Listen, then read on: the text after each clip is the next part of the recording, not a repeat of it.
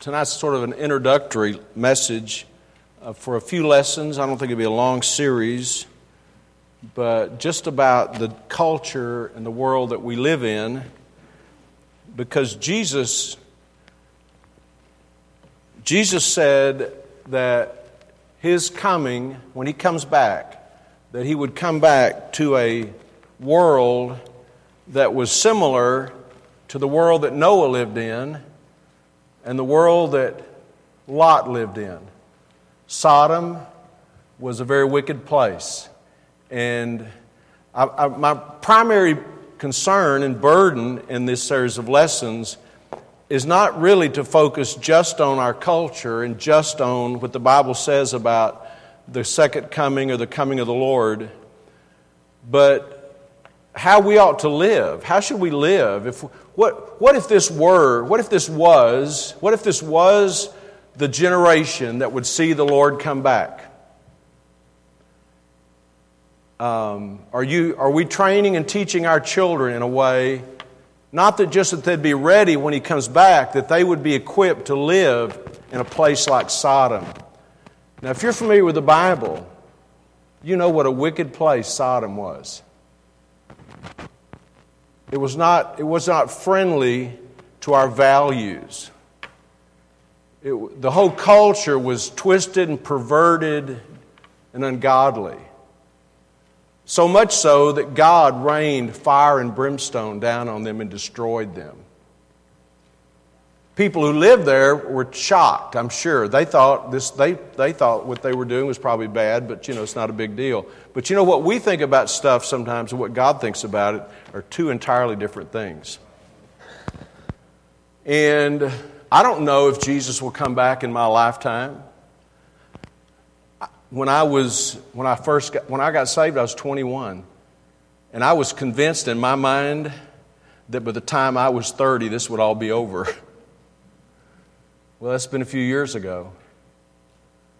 But I still believe he might come in my lifetime. And the reason some people don't take their Christian life seriously is they don't really think that could ever happen. But I'm telling you, one of these days, and it could be tonight, it could be before this service is over, every true born again child of God will disappear, and some of you would be sitting here with a handful of people wondering what just happened because you don't really know Him. So I think we ought to think about stuff. You know, we ought to take it serious, right? I think we ought to take it serious. So tonight's just going to be an introduction. Luke chapter 17. Luke chapter 17, and let's stand together. We're going to read a few verses, beginning in verse 20. We'll look at a number of passages tonight. But Luke 17 and verse 20 says this and when he was demanded of the Pharisees, Jesus was demanded of the Pharisees. They were making this an important matter. They wanted to know. They insisted that he respond to this. When he was demanded of the Pharisees when the kingdom of God should come, he answered them and said, The kingdom of God cometh not with observation in other words, it won't be something, the, the present kingdom and his kingdom, that was his message. That was John the Baptist's message. That was Jesus' message. Repent, for the kingdom is at hand. And Jesus, in that kingdom, it won't be just an, a physical kingdom, a political kingdom, it'll be a kingdom from within. Verse 21 Neither shall they say, Lo here, or lo there For behold, the kingdom of God is within you. And he said unto the disciples, The days will come when you shall desire to see one of the days of the Son of Man, and you shall not see it. And they shall say to you, See here, or see there. Go not after them, nor follow them. In other words, the day is going to come when you're going to want to see See me. You know, you, and he says, and they say, He's here, He's there. He says, Don't go there, don't follow them. For as the lightning that light, lighteneth out of the one part unto heaven and shineth unto the other part unto heaven, so shall also the Son of Man be in his day. But first must he suffer many things and be rejected of this generation. And as it was in the days of Noe, so shall it be also in the days of the Son of Man. They shall eat, they, excuse me, they did eat, they drank, they married wives, they were given in marriage. In other words, they were just going about their lives in the days of Noah until the day that Noah entered into the ark and the flood came and destroyed them all. Likewise, also as it was in the days of Lot, and that's where we're getting to our focus tonight. And likewise, also it was in the days of Lot. They did eat, they drank, they bought, they sold, they planted, they builded. But the same day that Lot went out of Sodom, it rained fire and brimstone from heaven and destroyed them all. The same thing happened in Noah's day all except those that were in the ark. It destroyed them all. And in Lot's, the same way in Lot's day, as soon as Lot left the area, it rained fire and brimstone from heaven and destroyed them all. Even thus shall it be in the day when the Son of Man is revealed. In that day, he which shall be upon the housetop and his stuff in the, house, in the house, let him not come down to take it away, and he that is in the field, let him likewise not return back. Don't go back. Remember Lot's wife? We'll stop right there. Remember Lot's wife? She turned back. She was told not to turn back. We're going to cover all that in a future lesson. And she turned into a pillar of salt. She didn't, she didn't, it wasn't a hard command, it was a simple command. You say, well, why did she do it? For the same reason people hear God's simple commands today and disregard them. We, we do that all the time. We don't take His commands seriously. And that's what she did. And we see what happened. So let's, let's have prayer and ask God to bless our service tonight. Father, please bless tonight as we study your word.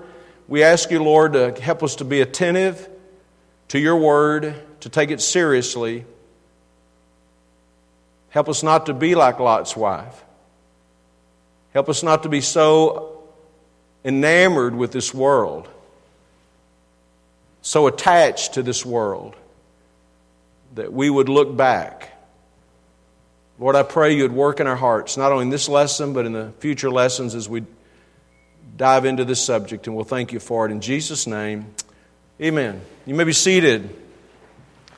So, obviously, this teaching is about the coming of the Lord. And that was the question that was asked, you know, about his return. The Pharisees demanded to know much about the kingdom of God, and, and, and Jesus gave them this explanation. But the first thing he said was, you don't have to wait for the kingdom of God because the kingdom of God is within you, right? You don't have to wait for a future kingdom. And by the way, I, I, if a person if a person has had the kingdom of God within them, they, they're not, they don't have anything to look forward to as far as the future kingdom is concerned. And so the most important thing, listen to this tonight, who, whatever your age is, the most important thing is, is that you have the kingdom of God within you, which means you're saved. It means you truly, do you have a king living within you? That's a good question to consider. Do you have a king living within you? And what's his name? And his name is Jesus if you're saved, and he dwells within us. But then he also says in verse 25, before all this happens, the king first must be, but first must he suffer many things and be rejected. The king would be, the king was among them. The king wanted to be within them. The king would be rejected. The king would be, would eventually be crucified. And then he talks about these two historic events that these listeners were very aware of, very astute about, and that is what it would be like when he returns. These two major events.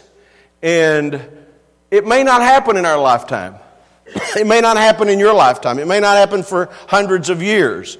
But rest assured, there will be a generation that will witness the coming of Jesus Christ. He is coming. Just because he hasn't come does not mean he isn't coming. Right? And he's not late either, by the way. Sometimes the people that I'm expecting, they don't come. I'm thinking, are they coming? They'll eventually get there. But, but, but, he, but he, he is coming right on time. And there is a generation, there is a group of people that will be living just like we're living when He comes. Wouldn't that be exciting to be a part of that generation?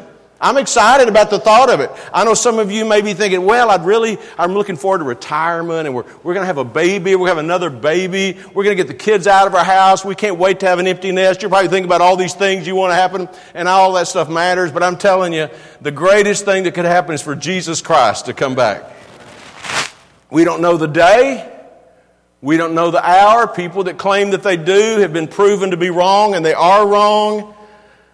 But one of these days, he will gather his people unto himself and take them to heaven.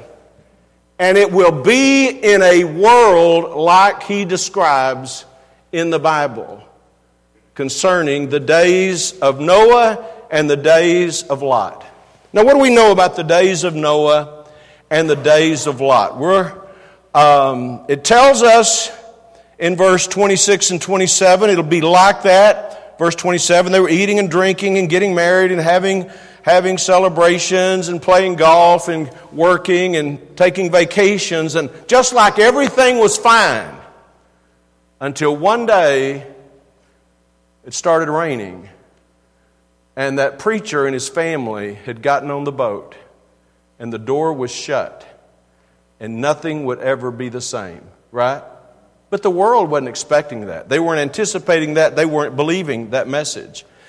And what was it like? Hold your finger right here in, in Luke. And go with me, if you would, to the book of Genesis. And I'm not going to, we're not going to read much here, but just a couple of verses. But just to refresh our memory, we're going to go to Genesis chapter 6.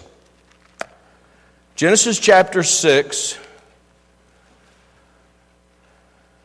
And this is the day, this describes the day that Noah lived in. Verse 5. And God saw that the wickedness of man was great in the earth,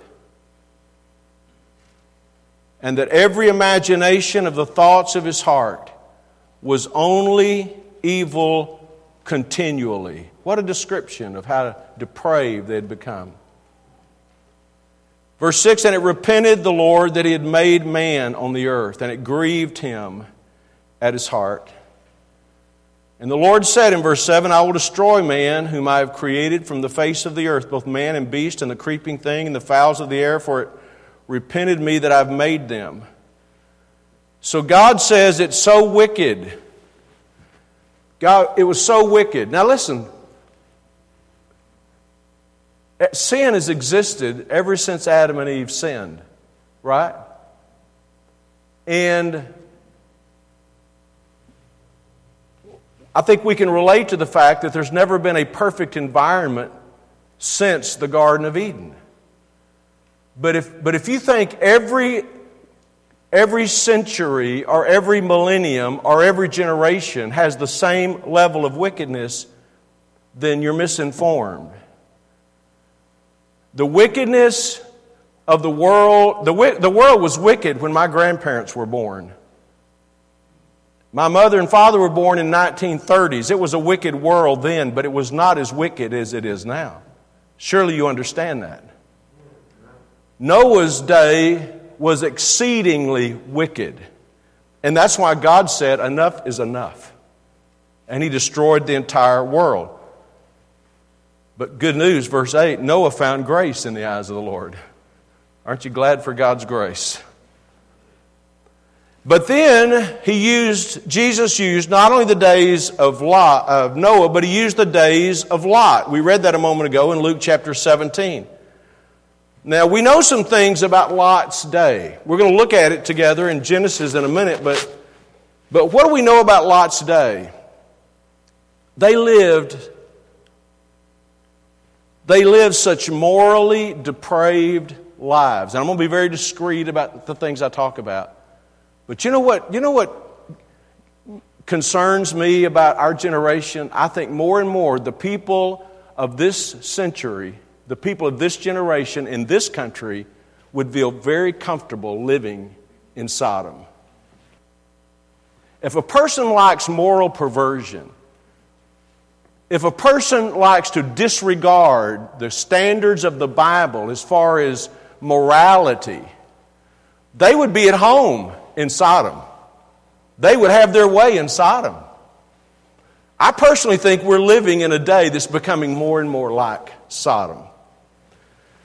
They had no regard for their peril, and they would all be, they would all be destroyed. I mean, they would all be destroyed. And that's how it's going to be when Jesus returns. That's exactly how it's going to be. So, before we get into that passage in Genesis, just, just think about where we are right now in the message. What did, because Jesus said these two events, Noah's day and the days of Lot, what did these two events have in common? Both were extremely wicked societies. Could we agree with that? Both, according to the Bible. Both were destroyed by divine judgment, right? Both of them were. In the case of each of them, there was a family of faith that was spared, right? All these things are similar between these two events.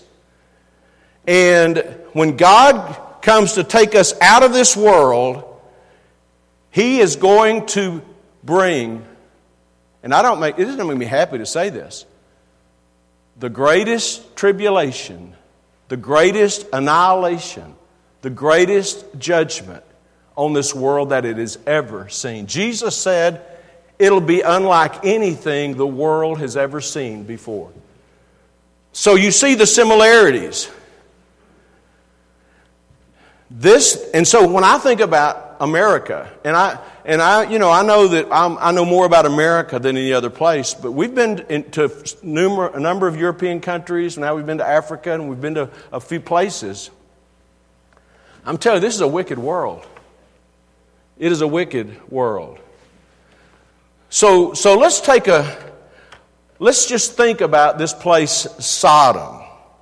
It's, it's a, you know, the, the, the name Sodom, mean, we, we, we uh, put these two cities together like twin cities, Sodom and Gomorrah, but the name Sodom is mentioned more often. It's mentioned 48 times in the Bible, 39 times in the Old Testament, 9 times in the New Testament.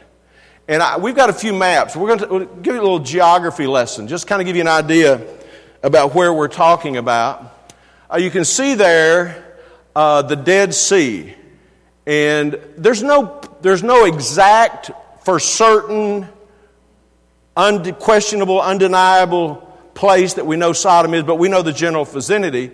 And so it's at the southern part of the Dead Sea. Now, if you look up above the Dead Sea, uh, you'll see a stream that comes into that. Of course, that's the Jordan River. The Jordan River comes down from Mount Hermon or Mount Hermon down into the Sea of Galilee, beautiful fresh water, and it comes down through the Sea of Galilee. The Jordan River continues south on the eastern part of what was then Canaan, what is now Israel, into the Dead Sea. So let's take a look at another visual.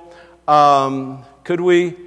There's the, there's the mouth of the Dead Sea. You see the Jordan River as it's flowing south going into the Dead Sea and we've been there a couple of times. It's a very barren area around the Dead Sea. This is the northern part of the Dead Sea. Let's see another uh, slide.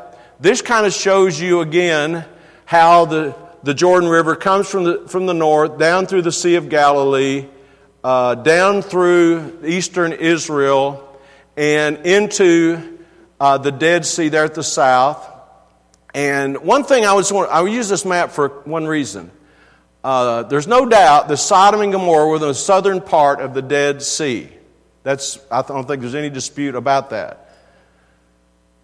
But notice who their neighbors were, if we go back to that. Notice who their neighbors were the Edomites and the Moabites. You know, the Ammonites to the right, the Moabites. And those were um, countries known for their wickedness. And the Edomites uh, the descendants of Esau. Okay, so let's go to the next slide. so this is, in a general way, this is where you could say Sodom and Gomorrah was, at the southern part of the Sea of Galilee. Could be uh, right at the very bottom, could be a little on the eastern side of the Sea of Galilee, but there's no question it happened about that place. Okay, let's go to another picture now. Uh, this, this is a picture of the Sea of Galilee. You see what it's like, how it's barren and it's, um, you're familiar with its salt uh, content. You're familiar with that. Let's go to another one. Now, one of the reasons, we're going to read this in a moment, one of the reasons that, so, that Lot liked the area was he called the Plains of Jordan. And so, it, and it, well, you can see this when you go to the country. That, that's a small Jordan River that's running from left to right there as you look at it. And you can see above that or beyond that, it's, it's, it's flat, it's come mountainous, it's barren. But where that Jordan River runs, it's just green and plush and, and a lot of, lot of vegetation, a lot of crops. Someplace that plain is quite wide.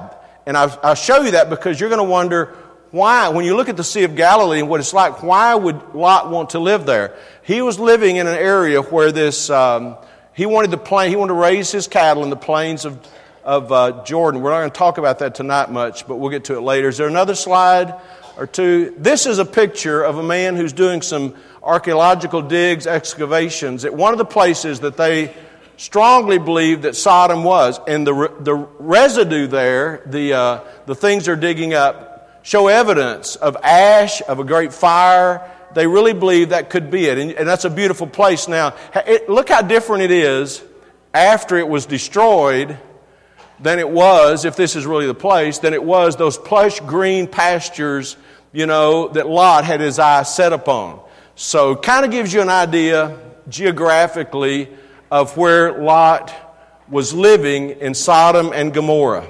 Okay, with that in mind, let's turn in our Bibles to Genesis chapter 13. And I'm, I'm just wanting to kind of set the stage tonight, Genesis chapter 13, for an understanding of what occurred in the days of Lot in Sodom. In Genesis chapter 13, and I'm going to intentionally not really dig down much in these passages, but if you look, for instance, in verse. Um, Genesis 13 begins with Abraham and Lot, Abram and Lot and their families coming back from Egypt. And they had been greatly, they, they prospered in Egypt, and when they come back, they found that they, they could not coexist. Basically, look in verse 7. There was a strife between the herdmen of Abram's cattle and the herdmen of Lot's cattle, and the Canaanite and the Perizzite dwelled then in the land. And Abram said unto Lot, his nephew, Let there be no strife, I pray thee, between me and thee, and between my herdmen and thy herdmen, for we be brethren. Is not the whole land before thee? Separate thyself, I pray thee, from me.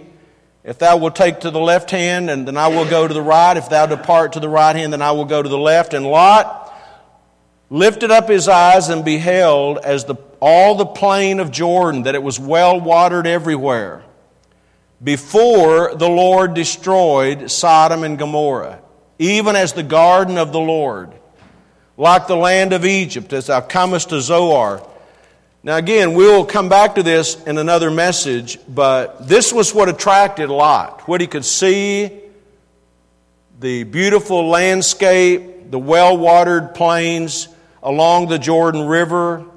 Uh, even like he, he described it as the garden of the Lord. This was such a beautiful place.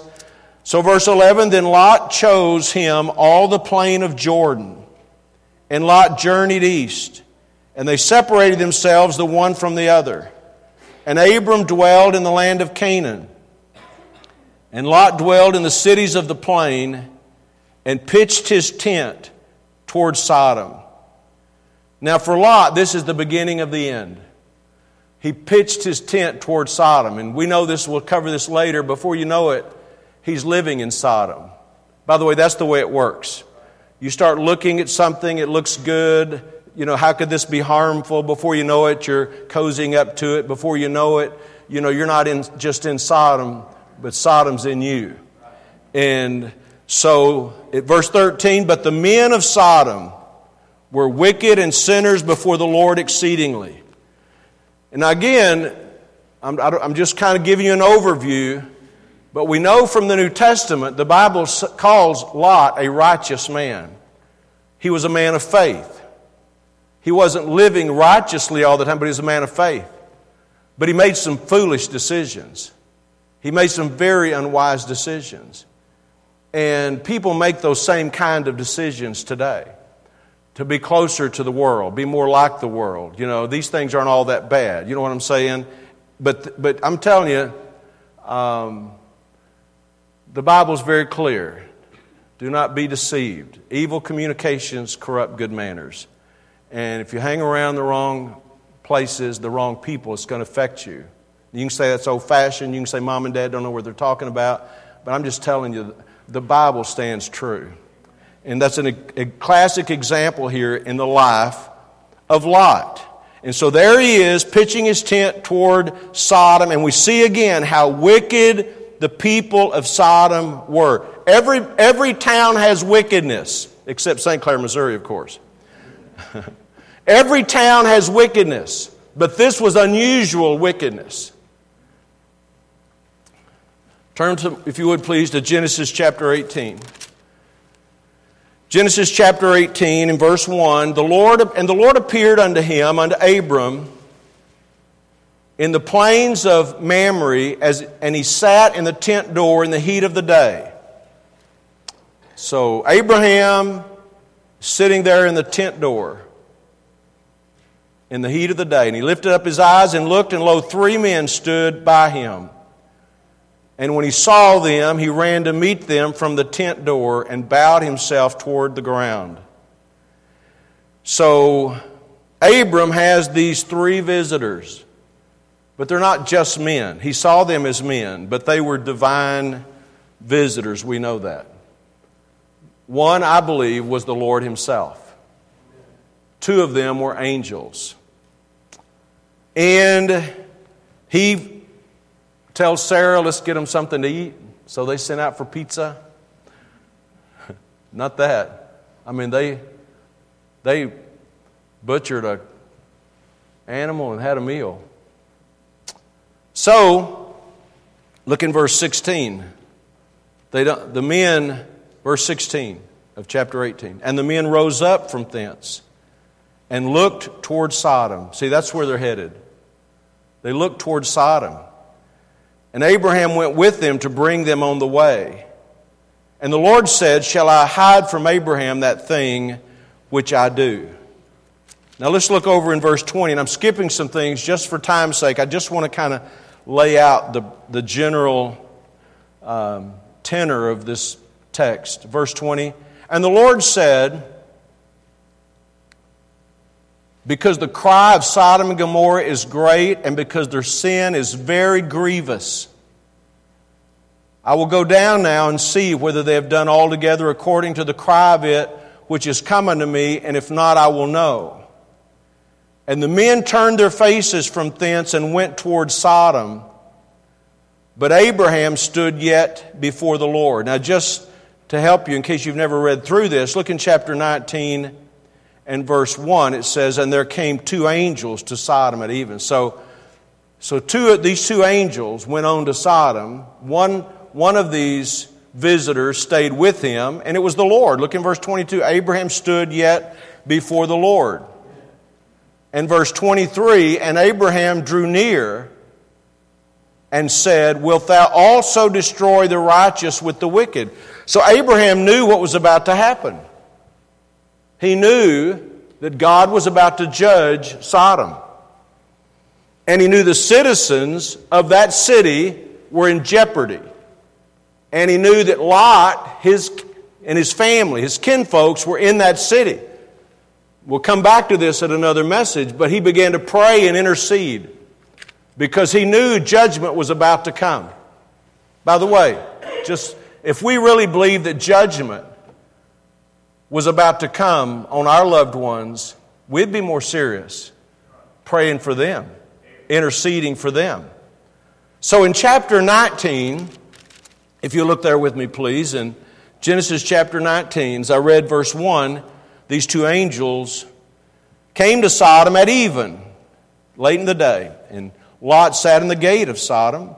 Lot, seeing them, rose up to meet them, and he bowed himself with his face toward the ground.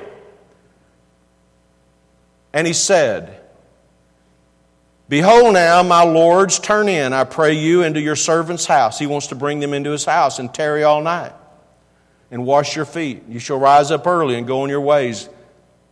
And they said, Nay, but we will abide in the street all night. And he pressed upon them greatly, and they turned in unto him, and he entered into his house. And they entered into his house, and he made them a feast, and did bake unleavened bread, and they did eat. Part of the reason I think he was inviting them in was because he was hospitable. I think part of the reason he was inviting them is he knew what was probably going to happen if they stayed out in the street.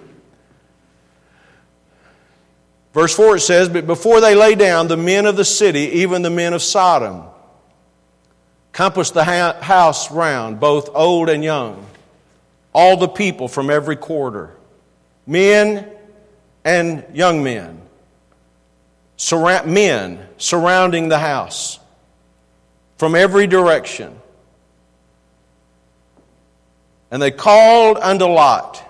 From outside, they're calling inside the house. They called unto Lot and said unto him, Where are the men which came in to thee this night? Bring them out unto us that we may know them. And Lot went out at the door unto them and shut the door after him. And he said, I pray you, brethren, do not so wickedly. The men of the city, so depraved, so perverted, so twisted, so filled with the devil, really, demanded to sexually assault the guests in Lot's home. I mean, that's how wicked it was. And I, I keep coming back to this because I want to do it for emphasis.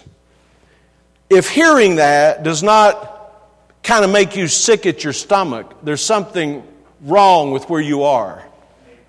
We're talking about we're talking about moral perversion that is off the charts.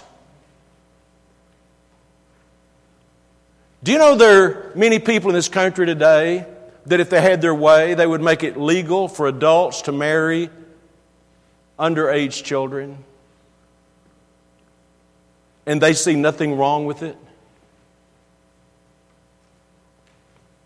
You say, why do they? Because, because we're becoming more and more like Sodom. That's why. It's a wicked culture. And it's getting as we would say around our house, my wife and wife would say this, it's getting wickeder and wickeder. what did God do? What did God do with this culture? What did God do with Noah's culture? He destroyed them all. And one day he's going to destroy this world where we, where we live.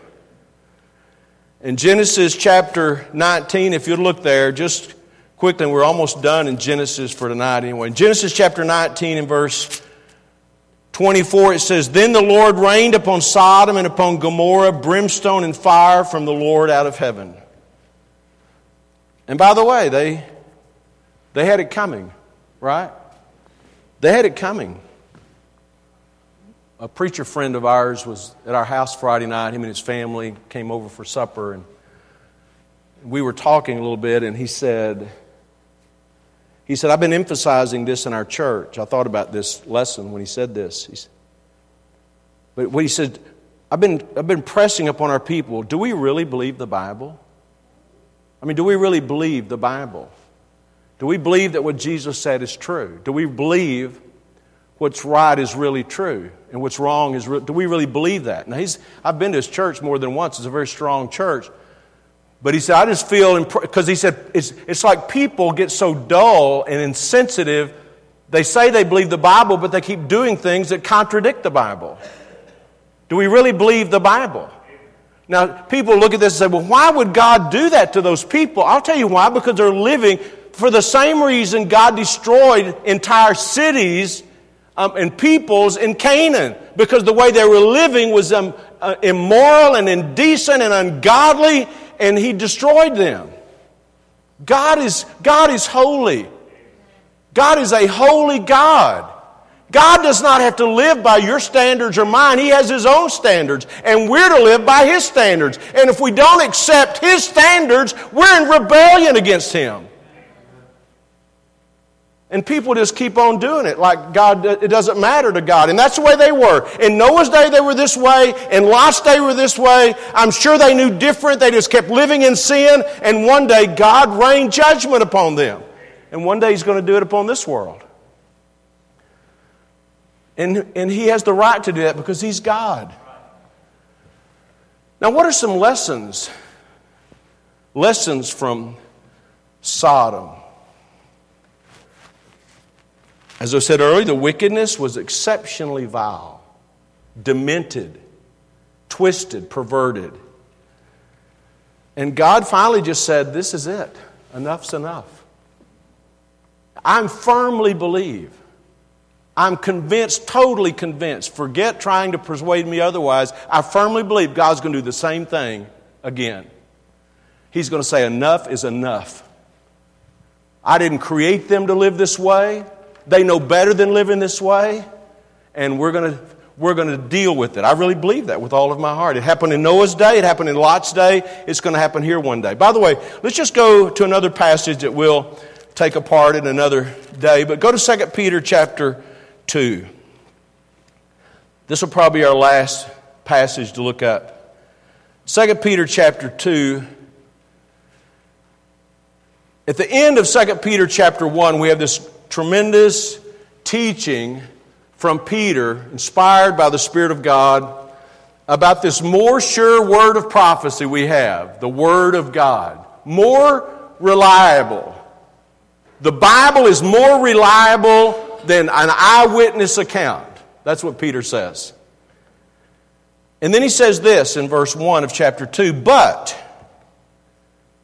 there were false prophets also among the people even as there shall be false teachers among you, who privately shall bring in damnable heresies, even denying the Lord that bought them, and bring upon themselves swift destruction. That's another part of the last days, is these, these prevalence, this the number of false teachers. In verse 2, many shall follow their pernicious ways by reason of whom the way of truth shall be evil spoken of. Surely we're living in those days. But notice what it says in verse, well, let's just go ahead and read verse 3 and on. And through covetousness shall they with feigned words, feigned words are insincere, just uh, hypocritical. With feigned words make merchandise of you whose judgment now of a long time lingereth not. They're, so he's going to talk about judgment again. And their damnation slumbereth not. And here's some comparables that he gives. For if God spared not the angels that sinned, but cast them down to hell, and delivered them into chains of darkness to be reserved unto judgment, Peter's just saying, let me just remind you of these things when Lucifer and his band of angels rebelled, God judged them. And then he says this in verse 5 and spared not the old world in Noah's day, but saved Noah, the eighth person, a preacher of righteousness, bringing in the flood upon the world of the ungodly. Keep, keep in mind, he said now God's going to judge them in verse 3, just like he judged the angels just like he judged Noah's world. Verse 6 In turning the cities of Sodom and Gomorrah into ashes, condemned them with an overthrow, making them an ensample unto those that after should live ungodly. If people want to know what God thinks about perversion, moral perversion, specifically uh, sodomy, homosexuality, he said, Here's an example. He rained fire and brimstone on them. God has not changed. God hadn't changed. God had Jesus said, if you look on a woman to lust after it's adultery, God hasn't changed. It's still sin. You say, well, I just can't help it. No, you can help it. You can help it, right? Especially if you say you're saved, you can help it. He turned the cities of Sodom and Gomorrah into ashes Verse 7 and delivered just Lot, vexed with the filthy conversation of the wicked. We'll come back to this, but let's go ahead and read verse 8. For that righteous man dwelling among them, in seeing and hearing, vexed his righteous soul from day to day with their unlawful deeds. So God's, God has a track record of judging sin. Would you agree with that? He has a track record. Did it with the angels. He did it in Noah's day. He did it with Sodom and Gomorrah. He will do it again. And you say, well, I just don't know if that's true. Just flip the page over to 2 Peter chapter 3 and just read one verse, if you would please. But the day of the Lord will come as a thief in the night. The day of the Lord, that's, that's talking about the coming of Jesus. That's talking about the day of judgment. In which the heavens shall pass away with a great noise, and the elements shall melt with fervent heat the earth, earth also and the works that are therein shall be burned up. Is that what your Bible says? You say, well, I thought, I thought the promise of the rainbow was that God would never destroy the earth again. No, it's the, he'll never destroy it again with water. But he will destroy it again with fire. Right? God has, God has a track record. And I think we, need, we of all people, God's people, need to understand that. And you say, well, I just don't want to think about it. It's in the Bible. It's, it, it, the Bible's filled with it. Why wouldn't we want to understand it if it's in the Bible? And so here's my here's my line of thinking. I could, we, we could, we're living in Sodom. We are living in a world that is becoming more and more like Sodom. Jesus said the days before his return. I'm not saying he's coming in my lifetime. You understand me better than that. But I'm just saying this is becoming more and more like Sodom. I mean, in case, in case maybe I'm wrong, maybe we're headed toward more and more of a little house on the prairie world. Maybe, maybe Andy of Mayberry is making a comeback. Maybe, maybe Leave It to Beaver is going to become the most, the kind of entertainment we like. I don't think so. I mean, in, in my lifetime, in my lifetime, I mean, we've gone from where entertainment was Andy of Mayberry and the Leave It to Beaver. The worst thing on TV was what was that guy's name on Leave It to Beaver that was such a problem? it's terrible. So, how, how are we progressing now? Now you have sitcoms where it's normal, I don't watch them, where it's normal to have same sex relationships. You have commercials where advertisements have men and men, men and women, men like a family, a man and a man like a family, a woman. And, you say, preacher, it's always been that way. You are insane if you think it's always been that way. Do you think my grandparents saw that on their television screen? Absolutely not. I said to our young people, the boys, I had a Bible study at our house, and I taught the boys, and my wife taught the ladies a couple of weeks ago. And I said, I know you can't relate to this. But you need to listen to somebody that can. The world has not always been like it is today.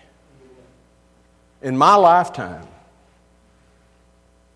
and we've gone from it being scandalous when on I Love Lucy, Lucy and Desi were in a bed together as a married couple. And that was scandalous in their day.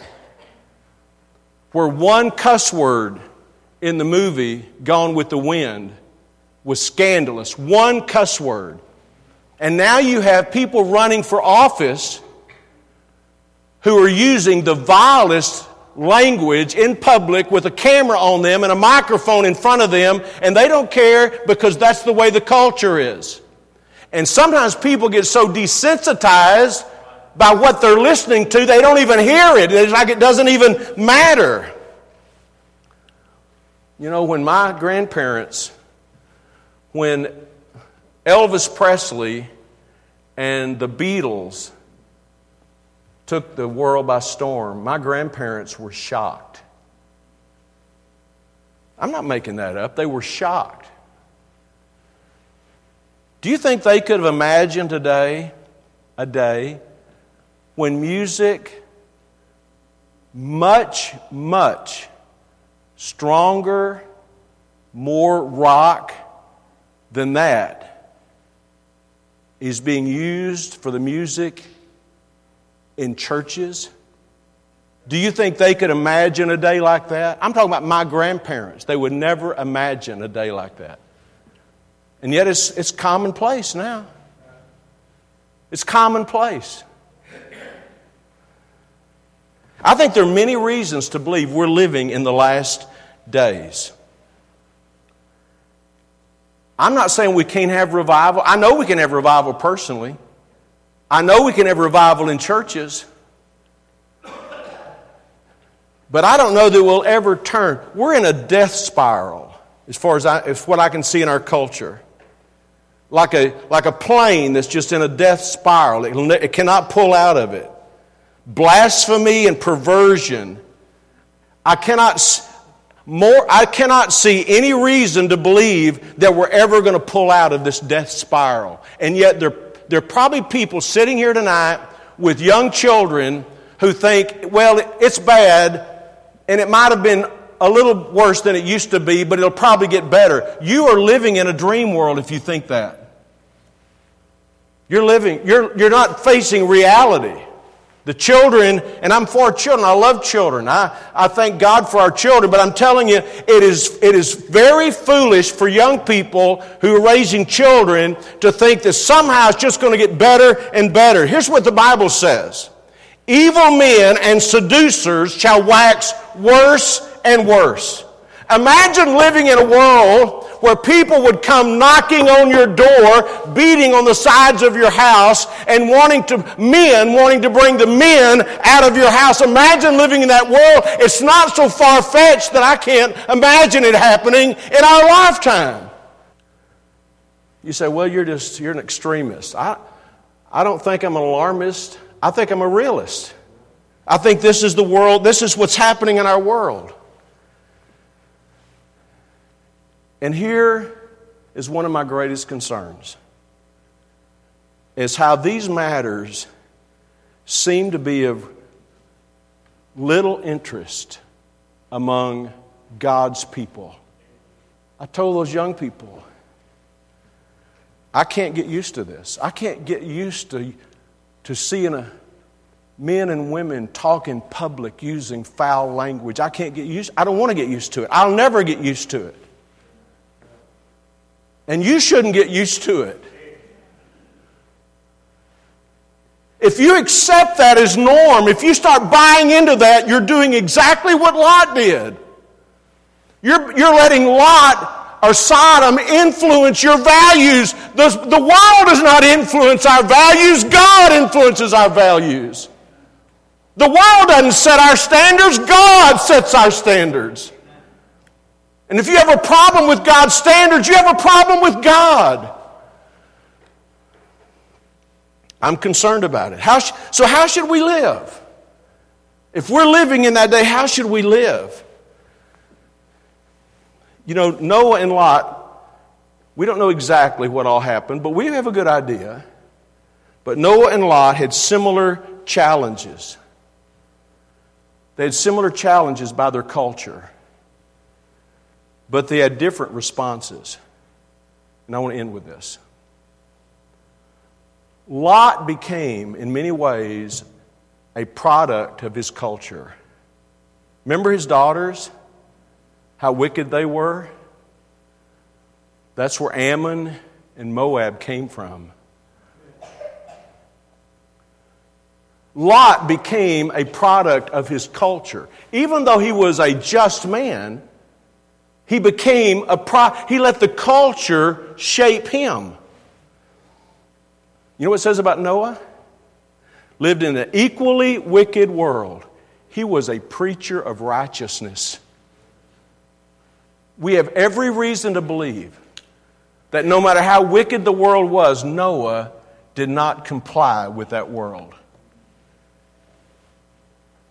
And I think we have to, as, as families, we have to ask ourselves, how are we going to live? We can't change. You know, we, I would like to change the culture. Wouldn't you like to change the culture? Wouldn't you like to bring back the old time values? Sure, we would. But we can't change the culture. But I think it's so important that we, especially with families, children, that we understand the seriousness of what we're dealing with. We don't want to lose our kids to this culture. You say, well, they go to church and, you know, we, we eat dinner together every night. All that stuff is good. But I'm telling you, we got to take our job seriously, right? It's a serious situation. And one day, maybe very soon, but one day, God's going to say, enough is enough. You say, Preacher, don't you think it could get more vile? I know it could. It is. Year by year, it, more and more things happen. This week, this week, I read a news article about the first, as far as we know, the first Baptist church called a transsexual to be their pastor. The first time, now, other denominations have been hiring, you know, lesbians and bisexuals, and, but a Baptist church calling a transsexual. You say, well, you know, things happen. Yeah, things are happening. But none of them are better as far as that stuff's concerned. It's sick, it's perverted, it's twisted. Right? And I think we just need to get back and say, God, we want to do it your way. We want to live the way you want us to live. Right?